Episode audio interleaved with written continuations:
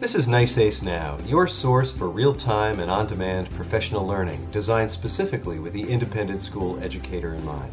A podcast of interviews, seminars, and conference talks to listen to whenever and wherever you like. Brought to you by the New York State Association of Independent Schools. I'm George Swain. In this keynote address recorded at the 2015 Head of School Conference, Oberlin College professor David Orr provides some compelling answers to the perennial question What do we tell our students? His talk explores climate change, population growth, and many other issues of global sustainability facing young people today and into the future. Good morning to all of you. It's, it's a real pleasure to be here. And Barbara, thank you for the invitation to uh, attend. Can all of you hear me in the back? Is this working all right? Um, I uh, okay. Thanks for the introduction, and thanks for keeping it short. Uh, she didn't get into my prison record, which would have the um, the subject today, the title on the screen. Uh, what do we tell our students is really a pretentious title. Uh, there's no answer, but that, that is the perennial question. And in any any school or for any educator, uh, the issue is is how do we explain our times to young people uh, in a way that uh, improves their lives and the, the, work that they do in the world. So, uh, and I don't know, uh, to be quite frank, and I'll explain why I don't know uh, as we go through. Um, I do worry about this generation. I think there is cause for all of us to worry about this generation of students more than perhaps uh, educators had to worry in the past. Uh, this generation of kids sees, on average, I'm told, something like 5,000 commercial messages per day. There are pop-ups on their uh, computer. There are billboards. There's all kind of signage and so forth. But 5,000 messages per day. This is the largest effort ever to deflect human intelligence uh, to commercial uh, exploitation. They live in a world increasingly without silence, where it's harder to find time to reflect and, and cogitate. Uh, the uh, USA Today yesterday had an article saying that they spend more time in front of little screens, smartphones, than they do sleeping. Uh, Richard Louv has documented the, the fact that they spend less and less time out of doors. And they live in a world where the big numbers are whatever you make of them, they're, they're changing dramatically and I'll mention carbon in the uh, atmosphere, but also they live in a world of population explosion, a term that has been around for a long time and probably roundly abused. But uh, there are 7.2 billion of us on Earth presently. There will be, uh, before, if they live a normal, what we take to be a normal lifespan, there will be upwards of 10 to 11 billion on the planet, all wishing to live more or less like Americans do presently. So, what do, do we tell uh, our students? Uh, and how do we say it? And after we've said it, what do we do then? And that's kind of what I'd like to reflect on. Um, I've been reading William Deresiewicz's uh, Excellent Sheep uh, in an article he had in uh, Harper's a month or so back. Uh, really good reading for, in both counts. it's about higher education. How many of you have read this? Let me see a show of hands. So, maybe a third of you or so. Uh, if you haven't read it, it, it is worth reading, and, and it's a uh, his reflections are um, uh, very thoughtful. The Harper's article, which uh, I think is about two months back or maybe three, uh, is really a wonderful uh, meditation on liberal education, what it means at this particular time. So, having said that, let me let me begin. Um, in 1992, the Union of Concerned Scientists in Cambridge pulled together a statement it was made uh, by 1,500 and some scientists, including 102 Nobel laureates. And the words on the screen are uh, what that statement said. And it, it didn't uh, have much more impact than a bug hitting a windshield of a semi at, on the interstate at 75 miles an hour. It, it just didn't deflect anything. Uh, and that has been typical of the U.S. press. When uh, a report came out in 2005 that uh, biological diversity on the planet was in free fall, basically declining rapidly, and that was a global study. That made page eight of the New York Times. Uh, page one was about Terri Schiavo. Do you remember the woman who was uh, declared to be brain dead, and there was a big battle over whether to pull the plug on her or not. But that was page one. That was New York Times, our national newspaper. Uh, page eight was the fact, oh, by the way, life on the planet is deteriorating very rapidly, the ecological substrate uh, which we draw on. Uh, so, what do we tell young people? Um, on one hand, you remember Jack Nicholson, A Few Good Men? That uh, one of the great scenes in American cinematography history where uh, Tom Cruise, the young JAG attorney, has got Nicholson on the stage, and Nicholson's the commandant of Marine Corps base. How many of you have seen the movie? Well, then you know Nicholson, and this is this is really a lousy interpretation. But you can't handle the truth. Remember that? Except he said it a lot better than that. Uh, and there is a viewpoint. Uh, T.S. Eliot, the uh, American British poet, put it in Burnt Norton that humankind can't bear much reality. And then there's the other extreme of this. Winston Churchill in 1940, bombs falling on London. Um, Churchill doesn't go on BBC to tell the British people, hey, this is really, really a great time to, for urban renewal in London. We can finally build the city that Christopher Wren wanted us to build after the London fire in 1666 or whatever. Uh, he just says very plainly that uh, he has nothing to offer blood and toil and tears and sweat. So these are the two kind of bookends within, within which a communication strategy has to evolve. Uh, if humankind can't bear much reality, then the people who can become kind of an elite. That's uh, uh, Plato's guardians, and that comes through Leo Strauss and our own political theory, history, and that was partly uh, the training that uh, the men, and they were all men, I think, uh, that led us into the Iraq War had about that particular conflict. Whatever your politics are, that was their political philosophy. Some were students of Leo Strauss. And uh, if Churchill's right, on the other hand, you have to mobilize lots of people. You have to summon them to do uh, their duty, which means that they have to see themselves and their lives and their work in this larger perspective. For Churchill, it was the British Empire and Western civilization and so forth. Uh, the, the, the, difference in this is, and I think one of the difficulties for our time is that for Churchill, it, it's fairly easy to summon people to do their duty and to be heroic if the conflict or if the battle is going to be you know, three or four or five years. If it, if it doesn't take too long, then it's a lot easier to get people to stay focused on conflict. But if it's going to be longer, uh, we lose patience and we get bored and we, we defect uh, from the cause, so to speak.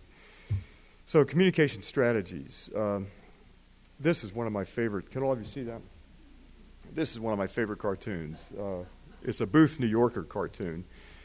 And Reverend Millstone's sermon, Are We All Prostitutes, had kind of predictable uh, results. And there, there are some things that we, we don't say, or we should not say, or that are impolitic or even inaccurate. Uh, that's one communication strategy, and it's one that uh, I think sometimes is used in various causes, but it is to uh, some, and I think probably the worst of us. Gary Larson, you know, where's Gary Larson when we really need him as a cartoonist? This is Gary Larson's view, and this is another communication strategy, which is simply totally ineffect, ineffective.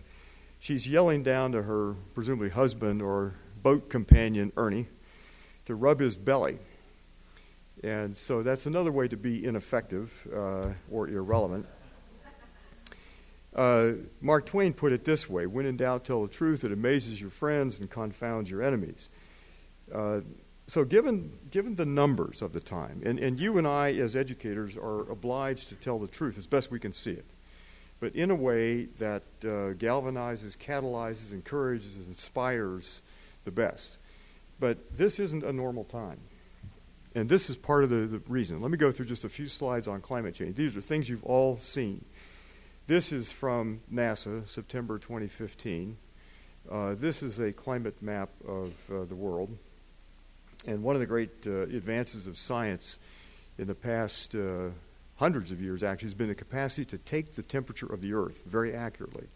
And the science is really quite remarkable. So these are increasingly accurate mapping or maps of uh, temperature on planet Earth and the, uh, conditions on Earth.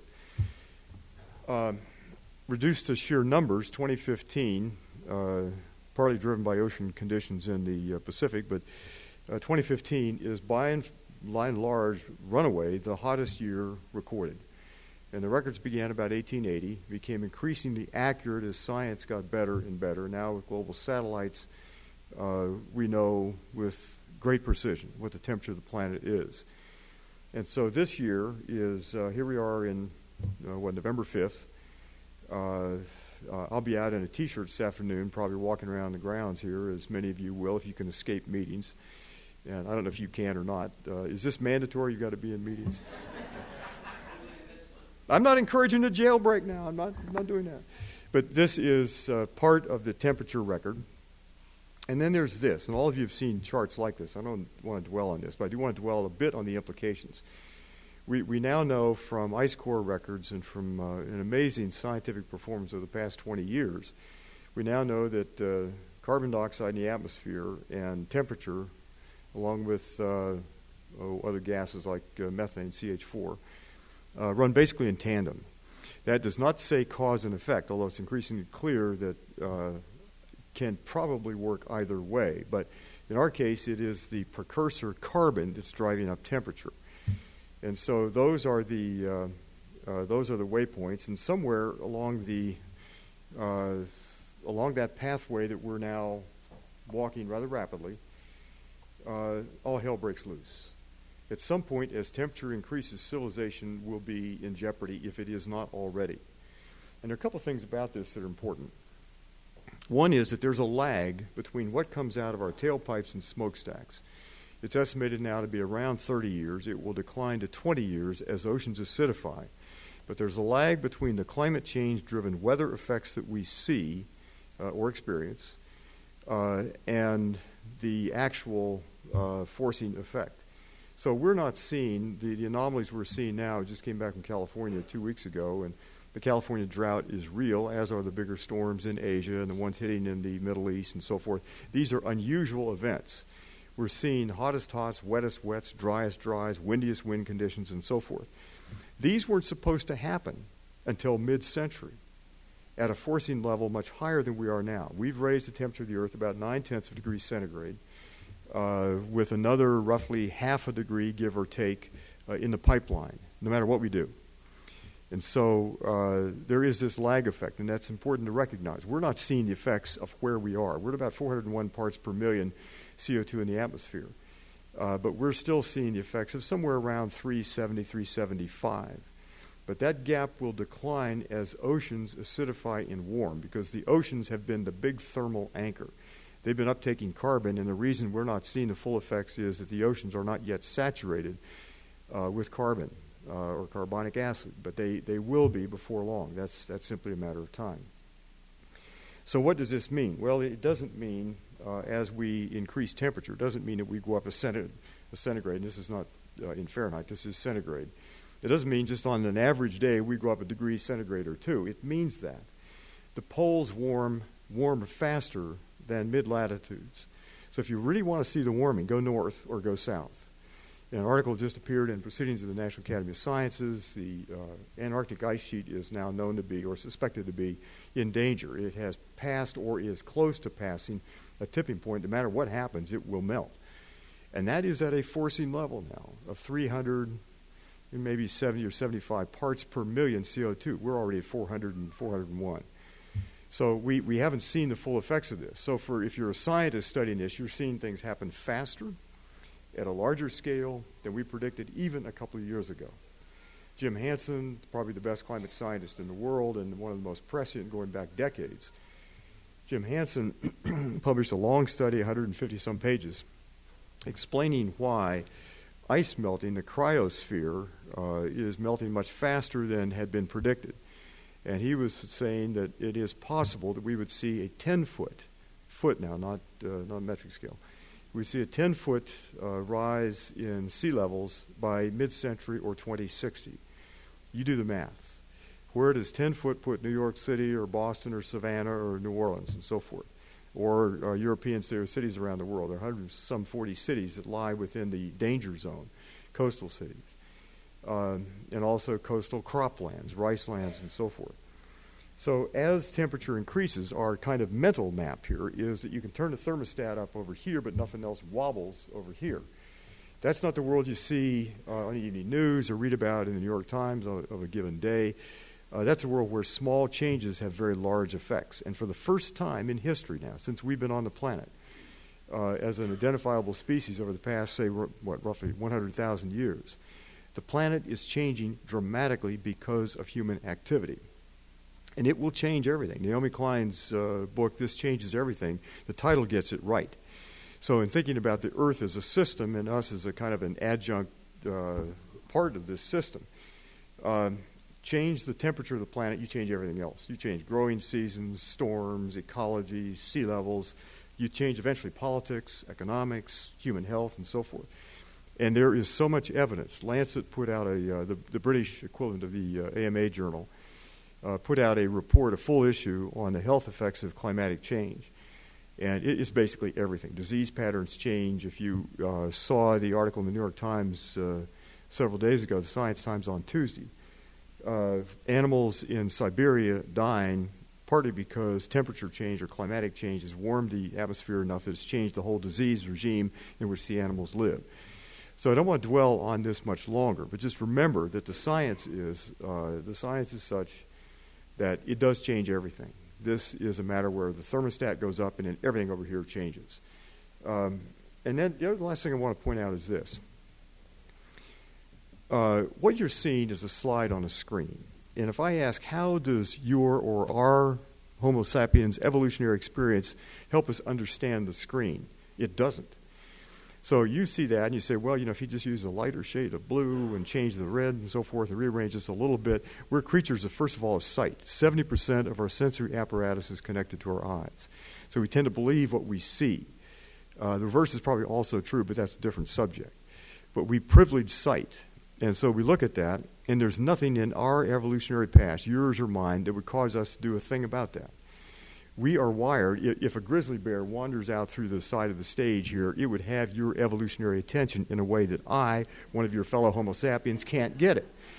Uh, you're wired to be fearful of dependably loathsome things and scary things with long teeth and hairy, or people that we can uh, dump our, all of our anxieties on, Adolf Hitler or Osama bin Laden and so forth. Uh, we're wired for that, and we're really good for that. It, you know, dependably loathsome enemy shows up, or some person or people that we can demonize, we are excellent. We will wipe them out. We will kill them. We're tribal.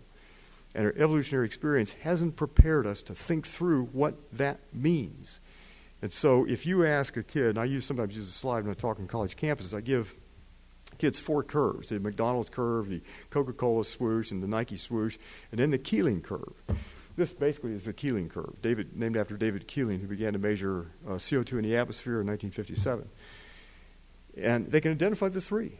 They, they know the McDonald's curve real well, and the Nike swoosh, and the Coca Cola thing. You know, they, they know those curves. Show them the Keeling curve and say, how many of you understand the Keeling curve? And maybe even at this late hour in 2015, only a couple hands go up. We haven't taught them to understand what is really fearful in this and what we have to think through. We have to understand the Keeling curve and, and those other curves that Elizabeth Kolbert uh, describes uh, in her book, The Sixth Extinction. We have to now think our way through this. And this is why your work and my work as educators is so critically important. Uh, this is a matter now of thinking through better than we ever have our relationship as people to the planet. Um, but uh, again, we're not wired for this. Uh, if, if there is a direct physical threat, we're good because it kicks in the adrenal glands and the fight flight mechanism and all those things that uh, lurk in the reptilian brain, uh, which is ours. And by the way, the brain that you and I try to educate was never designed. It just kind of evolved layer by layer. It looks like uh, looks kind of like Mohonk. It was just built in sections. There was there was no plan to it, but uh, it's grand. I mean, it, it works in, a lot of ways. But if you're trying to get from one end of this building to another and, and go up a floor or down a floor, uh, that's pretty tough. Uh, one of the maids told me that if you can't find your way here, they put you on staff. So many of the uh, uh, staff people here are former members of your organization. Uh, so here, here's where here's where we are, and this came from Climate Interactive, which is one of the great uh, little research organizations now. The December uh, talks in Paris uh, will take us along this trajectory, and so the yellow line is where we're headed, 4.5 degrees centigrade that probably would be fatal to civilization. I don't think we would survive that. Uh, William Rees, the astronomer royal from uh, Cambridge University in England, said that he published a book that had uh, the title, and, and, this is one of the most distinguished scientists in the world, but it, it, the title was Our Final Hour. And he basically said the odds of us as a species making it to 2100 were 50 50. And then in his next book, he said that he opened the book by saying that many of his climate friends wrote him after that book appeared and said, No, no, no, you're way too optimistic. Uh, but that, that probably would be 50 50. That would not be a bad, if you're in some intergalactic betting parlor, uh, that's, that, that's a pretty good uh, estimate. Uh, the 20, uh, the proposal is currently on the deck, uh, would get us maybe 3.5. The head of the UN Climate Agency uh, had it the other day in their report at 2.7 degrees uh, centigrade rise by 2100, and that's a guesstimate. And I want to point out something. And this, I'm sorry for the science here, but some of these things are important. Uh, these depend on there being no wild cards that come into play in that deck. And in particular, self amplifying are called positive feedback cycles. So, as temperature warms, one of the things that is extremely dangerous is that that will help the, in the release by melting uh, boreal ice and boreal forests and ice clathrates in seabeds. That will release CH4, which is methane. And if you follow this debate, methane is much more potent greenhouse gas than is carbon dioxide. Molecule for molecule, methane will trap 20 to 25 times more heat than does a molecule of CO2. If that comes about End of game. No way. We don't make it. That means that we would take, because of carbon dioxide, because what we burn in our gas powered engines and furnaces and so forth, uh, that would take us up a couple of degrees. Uh, if we could hold it at two and a half degrees, that would be, that would be good. Uh, but methane would take us to five, six, seven degrees. We won't survive that. There would be nothing much left of what we call civilization. That's the wild card. So uh, th- this is the current data the goal is 2 degrees centigrade. And I have to explain this 2 degrees centigrade, the green line here. Um, that has been called the guardrail. That if we go beyond 2 degrees centigrade warming, we in fact uh, wouldn't survive. Uh, if you, but if you poll climate scientists now and ask, is that really a guardrail? The answer would come back, no, it's not. Uh, it's way too high. That more like a degree and a half, roughly twice where we are presently a little bit less than twice, but uh, that is probably the best we can hope for. Jim Hansen, and, and there's a one other little note here. If you get lost in this, we can do some Q and A. Uh, there is the carbon level of the atmosphere now at 401 parts per million. That scientists call the forcing level. And then you have to put an asterisk beside that 401 parts. Because if I take all the other heat trapping gases, like methane and like uh, superheat trapping gases like sulfur hexafluoride and make those equivalent to carbon dioxide, we're already at somewhere between 450 and 470 parts per million. And then when you see this in science press, it's CO2e, small 2, small e. So we're already where we've never been before. And you can take that record back in the science record, and it's well verified, not really in dispute. You can take that back hundreds of thousands of years and we weren't at that level. Uh, the last time we were at about 400 parts per million, sea levels were somewhere between 15 and 20 feet higher than they are presently. The difference in part is how rapidly we're forcing the atmosphere. And so it isn't just the volume of carbon in the atmosphere, it's the fact that we've given the atmosphere a quick jolt of carbon and other heat trapping gases. So, probably enough on this, and you're probably all depressed and getting ready to leave. But let me throw one other curve in this. Um, if you talk to Europeans or uh, people from China or India about this, you don't get much debate about the science. Uh, in this country, uh, it's different. Americans have a very different kind of psychology. We're, quote, optimists, we like optimists, we, we're problem solvers, and we fix things, and our technology is our crowning jewel in our culture. But the fact is, that the problem I've been describing isn't solvable by any known means as we customarily use that word. It doesn't really apply. If you have a uh, broken carburetor on a Ford pickup truck, which I had frequently, uh, that's fixable. And we're really good at mechanical things. And we're good at a lot of technological things now involving electronics and so forth. Carbon in the atmosphere isn't solvable in the same way. There are no known means to pull out carbon out of the atmosphere, despite a good bit of effort to do that. And you think of what has to happen. It's got to be itself carbon neutral. It's got to be deployed at a pace that really, and scale that really affects the problem, which is roughly 9 billion tons of new carbon in the atmosphere every year. You can just tick it off every year, 9 billion more tons. And that rate has actually been going up, although it stabilized last year. So, what this means is this isn't a quick crisis. And the word crisis implies, when uh, James Howard Kunstler used uh, the phrase the long emergency, which I'm using in the subtitle of my next book. This is a long emergency. Susan Solomon, one of the great climate scientists of our time, recorded uh, in the fourth uh, International uh, Panel on Climate Change report, or Intergovernmental Panel on Climate Change report, that if we were to stop emitting carbon today, uh, we would have a thousand years minimum before ecosystems would restabilize at a new equilibrium. In the meantime, over that thousand years, rising temperatures, rising seas, changing ecologies, changing disease patterns, and so forth. That's what we've got. We dug ourselves a very, during this fossil fuel bonfire, we dug ourselves a very deep hole. Now we have to figure out how to get out of it. I will explain. I think that we can get out of it. But let there be no mistake. This, this is the science. Uh, this is not David Orr's opinion. This, in fact, is the science. Uh, what I've described is roughly a consensus among 99% plus of the people who study climate for a living and have to live by the rigors of peer review, fact, data, logic, and evidence. And so we've gotten all bollocksed up about this. People say, I've had people in audiences say, I don't believe in climate change. My, my only answer is look, uh, the word belief doesn't work. Uh, if you apply that to Moses, Jesus, and Buddha, that works. That, that's a matter of belief.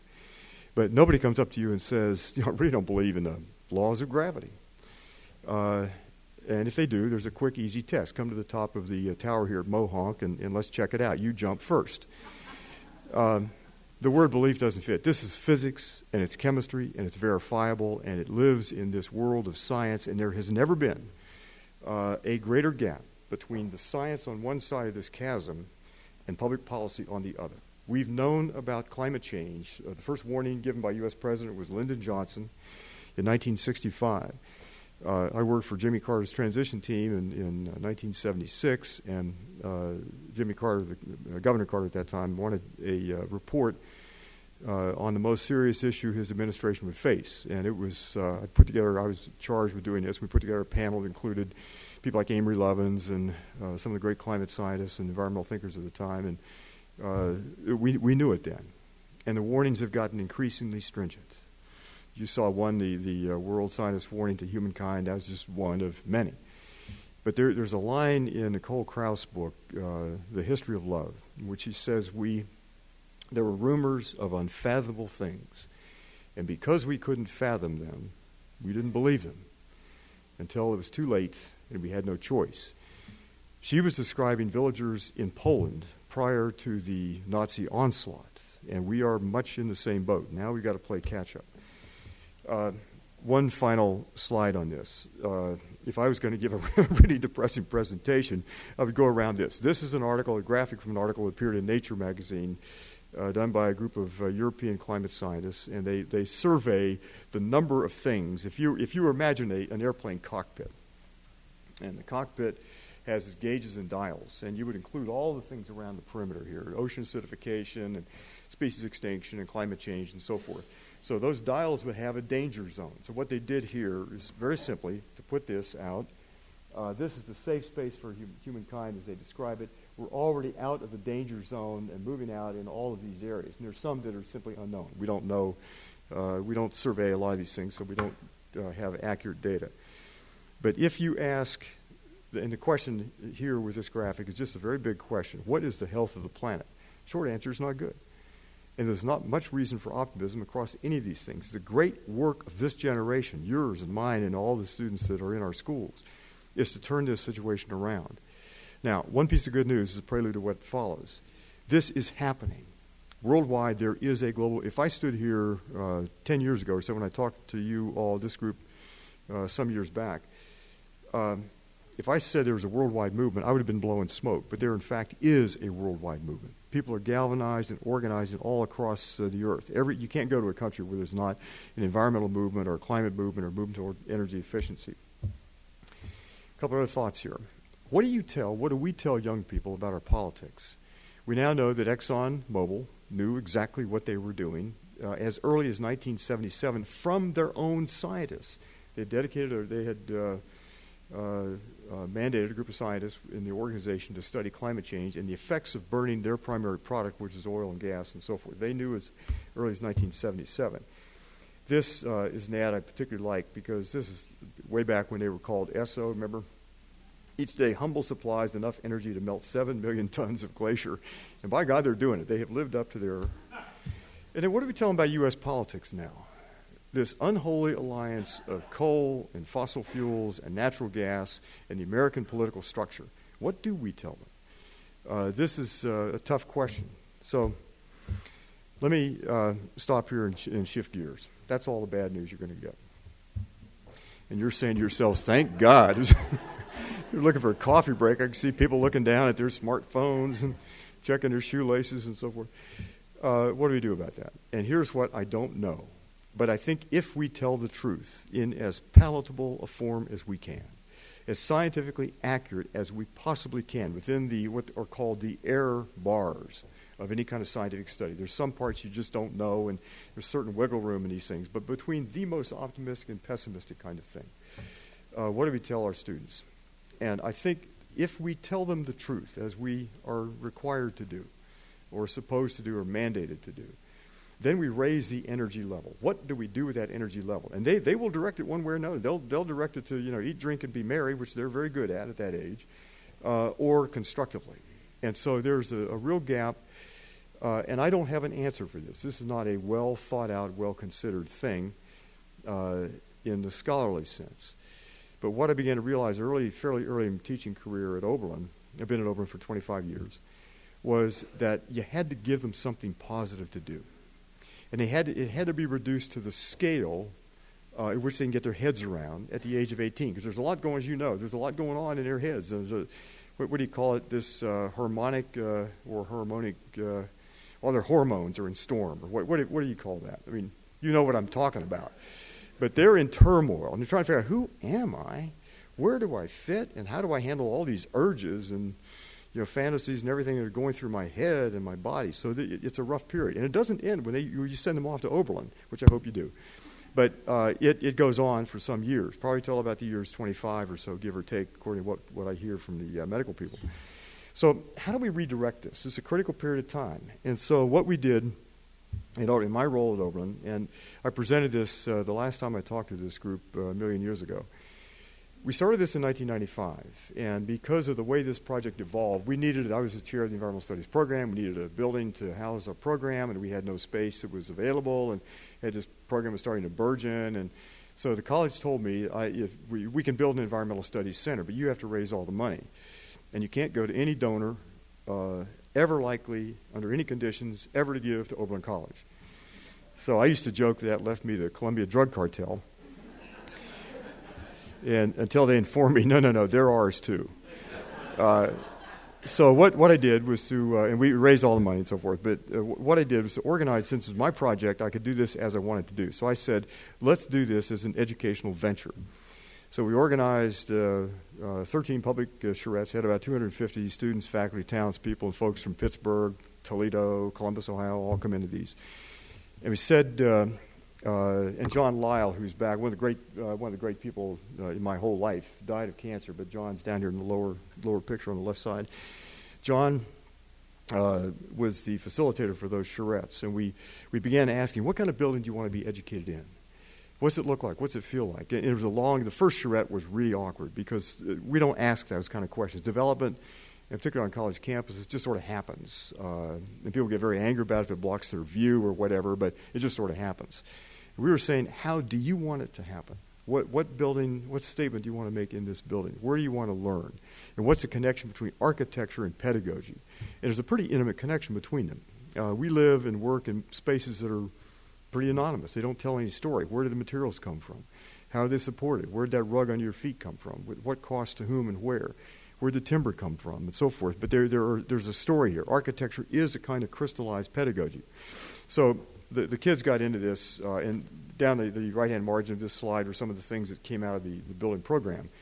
They, they, first of all wanted the building to be um, zero discharge. The idea was drinking water in, drinking water out. Well, what do you want to have happen in between? And uh, there's several ways you can get to uh, zero discharge. You can put toilets in another building.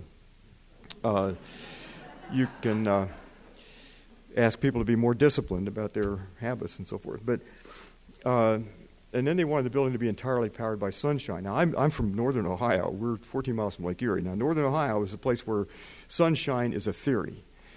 Uh, this is a bright, sunny day in Oberlin. Uh, but they wanted the building to be powered by sunshine. You get down that list, th- this is a generation of young people uh, that have lived through a, uh, give or take, a century of promiscuous chemistry.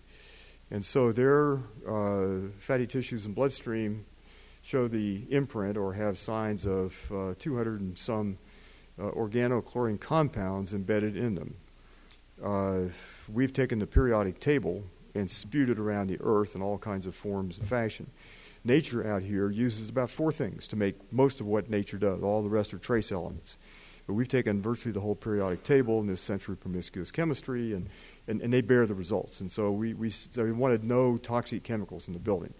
So that was a building program. This is the result. Uh, it was about a $7.2 million project. We raised about 10 million. Uh, it is a, a, building, I think I'm correct in saying this, the only entirely solar powered building on a U.S. college campus 15 years later. And uh, it, uh, the living machine processes wastewater. We met all of the targets and exceeded most all of them. Uh, uh, the AIA, American Institute of Architects panel, chose it as the most significant green building in the past 30 years. But I will tell you that buildings are just buildings. But it gave it did two things for us. It gave us a bench lab scale experiment. You want to live differently on planet Earth. You want to deal with all that stuff I talked about in the first part of this talk. Uh, you better build differently. Uh, if you have to build, and I mean if you have to build, build in a way that's powered by sunshine, hyper efficient, and all that. And the economics, if you want to talk about economics of this uh, later, the collateral benefits far outweighed whatever extra cost this imposed on us. We made money on this building in all kinds of ways, I'll explain that if you want to later. But the thing I'm most proud of is the effect on students, because this is just a building. But this was a laboratory in applied hope. How do I take this giant problem of global warming, all the things going wrong in the world, how do I heal one little acre and a quarter site with a 14,200 square foot building. Can I do that? And the answer was yes, we can. So this galvanized uh, at our uh, 10th reunion on this building, uh, a number of kids came back that had worked on this project. They had started companies, a development company, uh, a high performance building monitoring company out in California now that's hyper successful. And you went down this list. They've been galvanized to do things by in being involved in the making of that building. So if you ask what I'm most proud of, buildings are just buildings. It works fine. I mean, we can improve some things periodically, but uh, it's the effect on students. They needed to see hope in a way that they could use in their lives. Uh, and that 70% of our sensory apparatus connected to our, our site was, is really important. Kick the tires, feel it, touch it, see it. It changes lots of other things. This is the back shot. All the landscape around the building is managed by students. They do the um, living machine interior shot of the building, but again, it's, it's just a building. Run the film fast forward. Uh, we started the Oberlin Project. I want to say just a few things about this. This was an attempt, as uh, Kate mentioned, to um, take everything you've ever heard about the word sustainability. It's a big, vague word. Nobody really knows what it means. And nobody knows what it certainly would mean if, in fact, it's a thousand year journey, uh, which, which I think it's going to be. Uh, but it's a long term challenge. And we're never going to quite get there, but it's something you have to strive for. It's like truth and beauty and justice and so forth. It's one of these things out there you have to strive for. But we have to figure out if you. Sustainability isn't what you strive for first. It's make it clean, green, safe, fair, decent. It'll be sustainable. So it's the end of that equation. It's the right. It's the thing that appears on the right hand side of the equal marks. So the Oberlin Project was an attempt to, or it's an ongoing organization, we've now spent about $106 million of investment money and other monies to change Oberlin to be a model of sustainability. And the goal was to have 1,000 students from the college work on this, this effort. So, working with people who are uh, engineers and city planners and architects and so forth. And Maya Lin's on campus tomorrow to help us with some of the landscape. She's doing the landscape uh, part of the project. She's the one, if you don't know the name, that did the Vietnam Memorial as a student uh, uh undergraduate project. Uh, incredible designer, but uh, what, what's occurred is a city community college collaborative to make Oberlin a zero carbon community, eliminate all of our fossil fuels. In the utility, we've eliminated 90% of uh, fossil fuels already. Uh, rebuild the economy, make it sustainable, uh, create a local food system that provides 70, up to 70% of our foods locally, and then do the whole thing as an educational venture. Tell the truth, but then redirect all that anxiety to something that is productive and possible and something people can engage in, something they can see and touch and feel and experience. Uh, this is the uh, this is a project we'll finish later this year or through the spring of 2016. This is a hotel, and the college owns everything in this block. This is a 13-acre block. If you know the campus, as a couple of you do, uh, Tappan Square is to the left side of the uh, the picture here, and Tappan Square is 13 acres, and this is the other block, also owned by the college. Uh, we didn't set out to build a hotel, but I will tell you the backstory of this uh, is this: there was this awful little hotel sitting there. If you've been to Oberlin, you know the, what I'm talking about. It was built in 1955 as a uh, interstate uh, uh, motel. And it was built to the rigorous aesthetic and performance and comfort standards of interstate motels in 1955. My boss, I worked for the, mostly for the, the president of the college. He is an attorney, uh, had been the chief attorney for uh, University of Michigan before he came to Oberlin, and he was an audience about this size, a little bit bigger, and I was talking about this project, and I said the Oberlin Inn, as it now exists, is a plausible excuse for limited nuclear war. And right after I was walking out of the podium, he hustled up to me, and people were getting up and leaving and so forth. He said, David, don't ever say that again. So I don't. Uh, uh, but the, the point of this is, is this, and, and, what this does for us is a couple things. And the, oh, by the way, the backstory is that the Oberlin trustees met uh, for their fall board meeting. Do you remember the bedbug infestation we had, what, seven years ago or so? Up and down the East Coast. It hit New York City hard. Well, they got out to Oberlin. And uh, they infested the, uh, the hotel the weekend of the board meeting. And I was on a plane uh, going to San Francisco on Monday morning with one of the board members, and uh, he claimed to have been bitten 37 times. And so the, the idea of replacing the Oberlin Inn bumped up to the top of the priority list. So uh, there was a backstory. But for us, it worked because it, this was the linchpin of this larger vision, the narrative behind the hotel. It was this larger vision. Can we build in a way that is powered entirely by sunshine or renewable energy? Uh, can we hit the U.S. Green Building Council Platinum standard? And can we make this a driver in the local economy? And then there's a fourth goal. If you, if you know Oberlin, and I don't have a, a picture I didn't include in this slide deck, but at that far corner is one of the great art museums in higher education, the Allen Art Museum. And it's one of the, uh, it's ranked behind Harvard and Yale and Williams, and then there's a bunch of us down here, but we're in the top five of those teaching art museums. The middle building, which you can just barely see, is Hall Auditorium. That's a performing arts center. Uh, great performing arts center. Oberlin students, this sounds like an advertisement, but it, and it is. Uh, they do a great job. I mean, it, it is a wonderful performance space. And then there's this lousy little hotel. So it wasn't build it and they will come. They already come, but they got no good place to stay. And the, the goal here for me, and then there's the Oberlin uh, Conservatory of Music and uh, the fact that we turn out more kids are going for PhDs in the sciences than any other small liberal arts college in the country. There's a mixture of lots of different things there. Can we change the dialogue about sustainability so that it becomes a mixture of art, music, poetry, culture? And oh, by the way, the building is powered by sunshine. And uh, people like me, or uh, my granddaughter, uh, Elaine, my granddaughter, came up after a talk when she was, I gave once when she was six. And it was all about these things, and, and uh, she was holding her pet giraffe. And she said, uh, Granddad, I really liked your talk, but her pet giraffe was George or something like that. She said, but George thought your talk was boring. And uh, we took her out of the will at that time. So she, uh, but she was right. And you, you can add parts per million, parts per billion, ocean acidification. It's boring stuff, right? And we, we sound in this movement that are concerned about climate change too much like Presbyterians. You wag your finger and you got to do this and this and this and this. But can we make this discussion, this debate, this conversation about human survival on the planet. Can we make it a celebration that includes art and poetry and music and locally grown organic foods? I mean, can we make this a bit of fun? And I think the answer is yeah, we can. So this, this is a conversation changer for us. And on the, uh, the left side here, just to explain what this is, this is a conference center. Uh, we're beginning to program major events one month before the uh, presidential election in 2016, we're going to have a conference on the next economy that will feature a number of prominent people, nationally prominent people. Uh, this is the interior space. This is the entry to a jazz club. This is hotel, commercial space.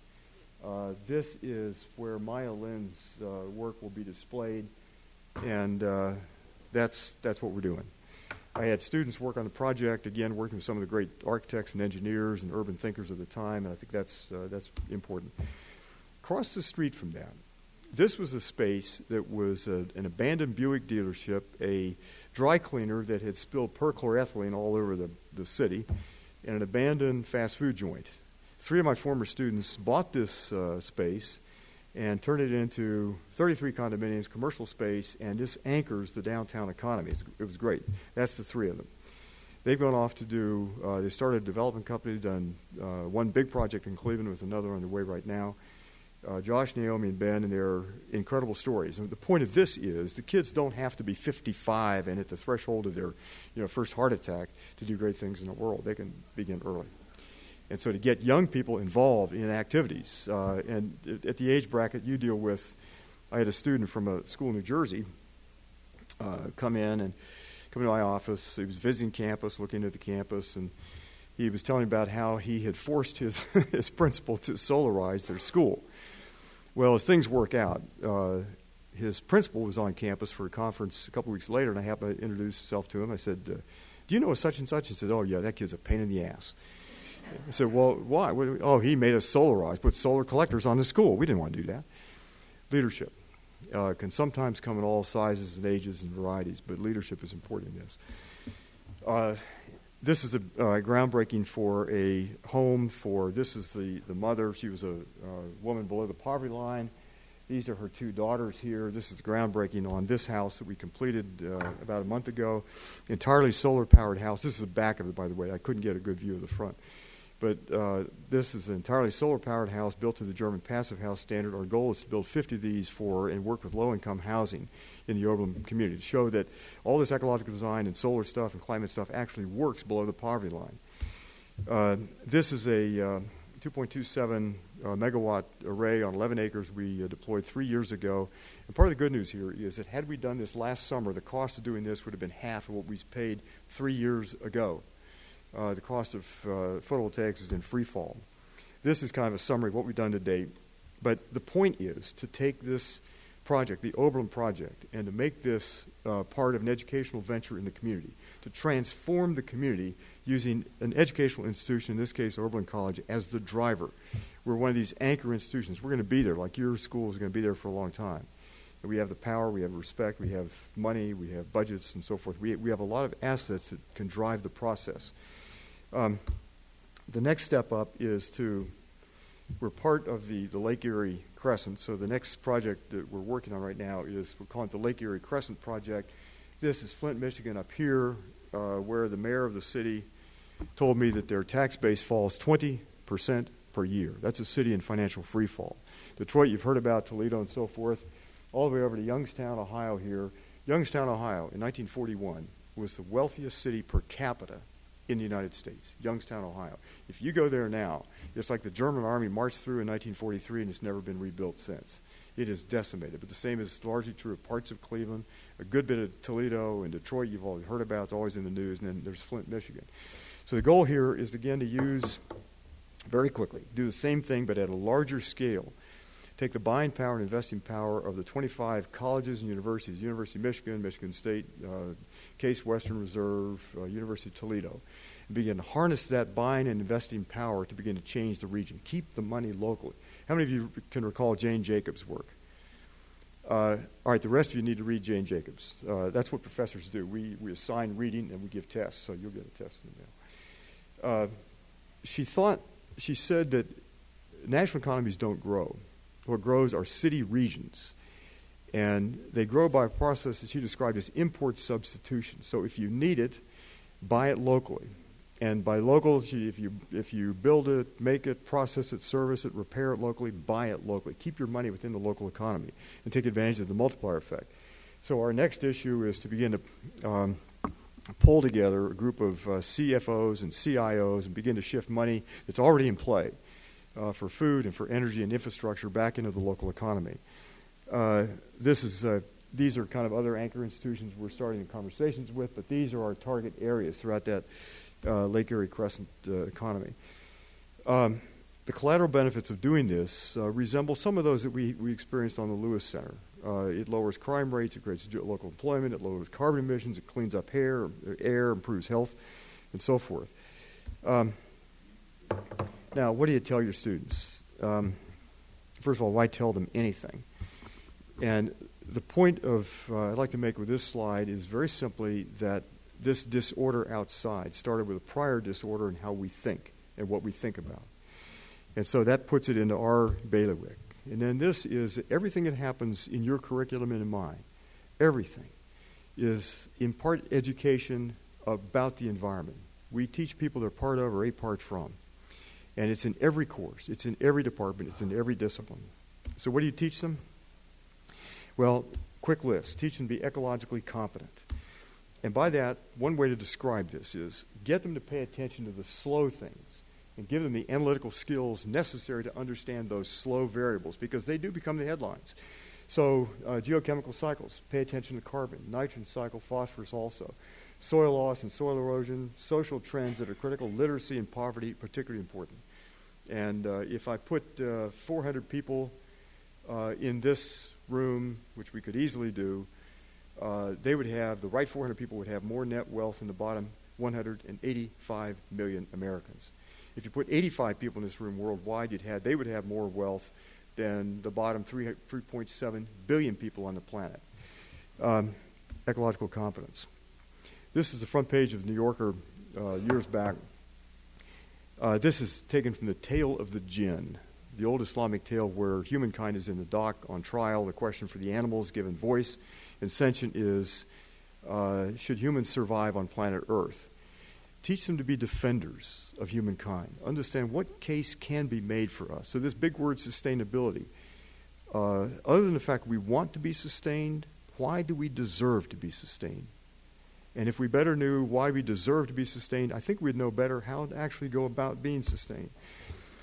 Get them involved in design.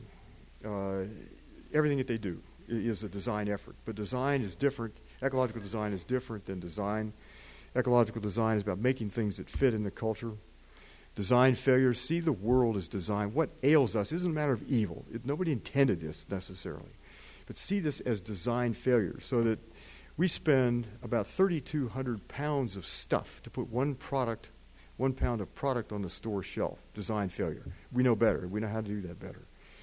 Uh, we put a calorie of food on the plate here at Mohonk or about anywhere, but we expend somewhere between 11 and 70 calories of fossil fuel energy to get it to the plate. That's a design failure. We know how to do better than that. In security, I've asked students uh, for years if they were given $15,000 a second, how would they propose to make us secure at half or a third or a quarter of the cost of that 1.3 trillion that we spend on something we call defense? Design principles, you all know them. Uh, these are the ones that came out of the Hanover World's Fair 20 years ago, uh, but it's very simple. Think of whole systems powered by sunshine, protect diversity, pay the whole cost of things. But, but we know these things. Get them involved in design revolution. If they go into economics and business, get them to remember that we pay for sustainability whether you get it or not. Uh, but you pay in different currencies. You pay in terms of lost lives and health and security and environment and social stability and so forth. Get them to be problem solvers but not the old way, but a new way that solves what Wendell Berry, the great writer, calls solving for pattern. Don't cause new problems. Get them to see the problem of unsustainability or the issues of sustainability as systemic problems. Make them systems thinkers to see patterns that connect all the things around us, in Gregory Bateson's words. Make them silo busters help them connect these disparate disciplines and courses. So think across lines. What should people trained in economics know about ecology or about ethics or about anything else?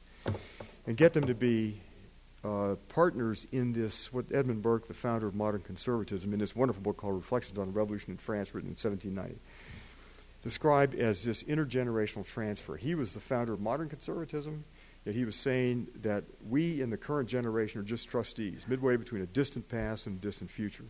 Our job is to pass on that inheritance, that entailed inheritance that he described, from one generation to the next. That included culture, religion, government, all the things that we value in life, but also the ecological requisites on which those rest.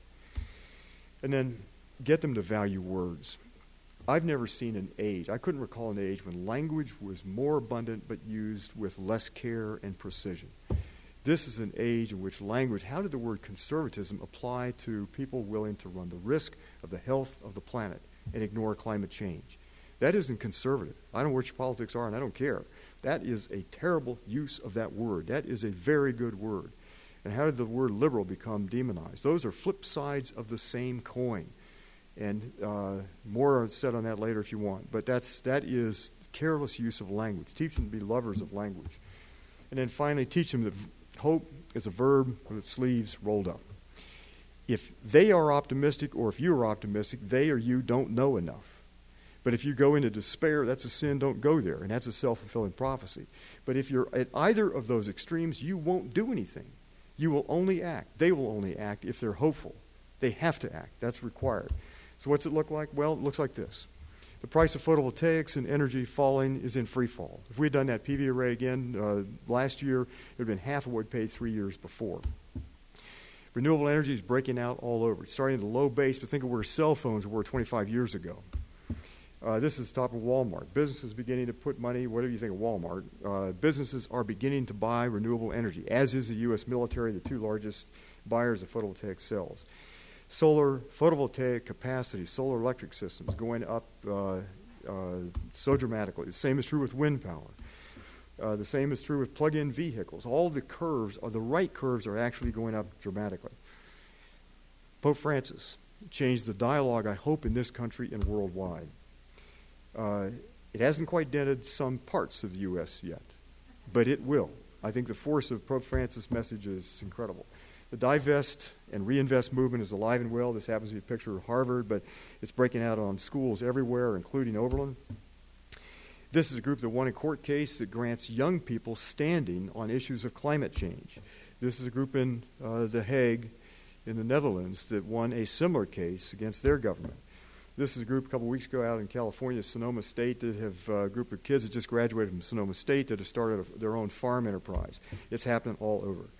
And finally, let me say this what do they do with their lives? Uh, well, that, that's kind of the big question, isn't it?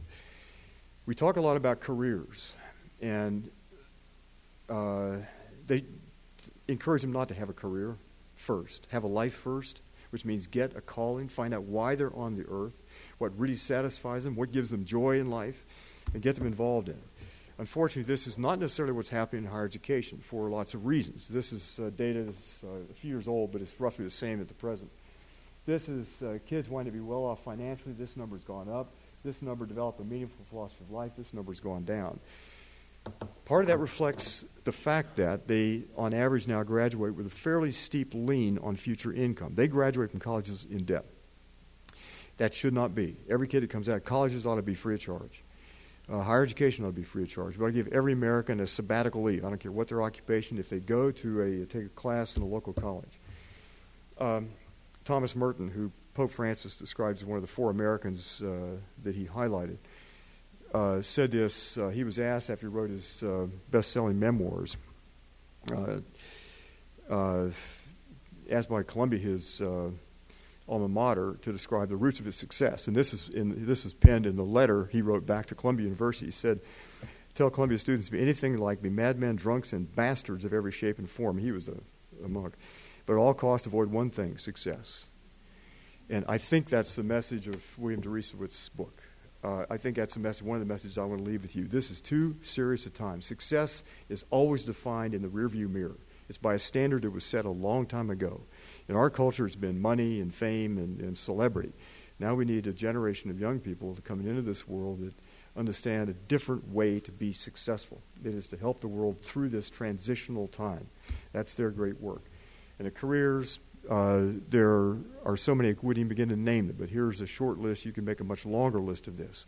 They can find a place where words count. If they want to make money, fine. Do it the way Ray Anderson at Interface Carpet Corporation did it. Do it the right way. Uh, but whatever the career that they want to pursue, and it begins to emerge in, in students in your schools, make sure that that career includes the biggest issues on the human agenda. And then I think that this says it, it all. Uh, they, you, I, all of us now need a sense of urgency uh, described in Martin Luther King's words. There is such a thing, he said, as being too late. Procrastination is a thief of time. Life often leaves us standing bare, naked, and dejected with a lost opportunity. The tide the affairs of man doesn't remain at the flood, it ebbs. We may cry out desperately for time to pause in her passage, but time is deaf to every plea and rushes on. Over the bleached bones and jumbled residue of numerous civilizations are written the pathetic words, too late. A sense of urgency about everything that we do, the way you run your schools, the way you teach, the way we do all of our work. Uh, two last thoughts. This big fuzzy word, sustainability, nobody really knows what it means. But I think Robert Fulghum, in his wonderful little book, All I Really Needed to Know I Learned in Kindergarten, got the essence of it. We knew all of these things long time ago. Just make it across generational boundaries, make it fit everything, and make it, uh, in effect, I think, for all of the, the enterprise of life. We now understand that life is more complicated than we thought. Something like sentience pervades the entire ecosphere. We don't have words for it. But when Ralph Waldo Emerson penned the words that we live in the lap of great intelligence, I think he was getting at this phenomenon. Courtesy and decency matter. And then finally, for uh, for your work and for mine and so forth, I think we have to ask what is education for? If it's not about success as conventionally defined, not about just careers, not about mastery of nature, I think Albert Einstein had it right. It is to widen the circles of compassion to embrace all living creatures and the whole of nature and its beauty. Thank you all for the work that you do toward this end. Thank you. Thank you for listening to this NYSAIS Now podcast. Production support comes from Andrew Cook. Interview and conference support by Judith Sheridan and Barbara Swanson. Our theme music was composed by Scott Holmes. For additional podcasts as well as information about our conferences and other programming, please visit our website, nysais.org.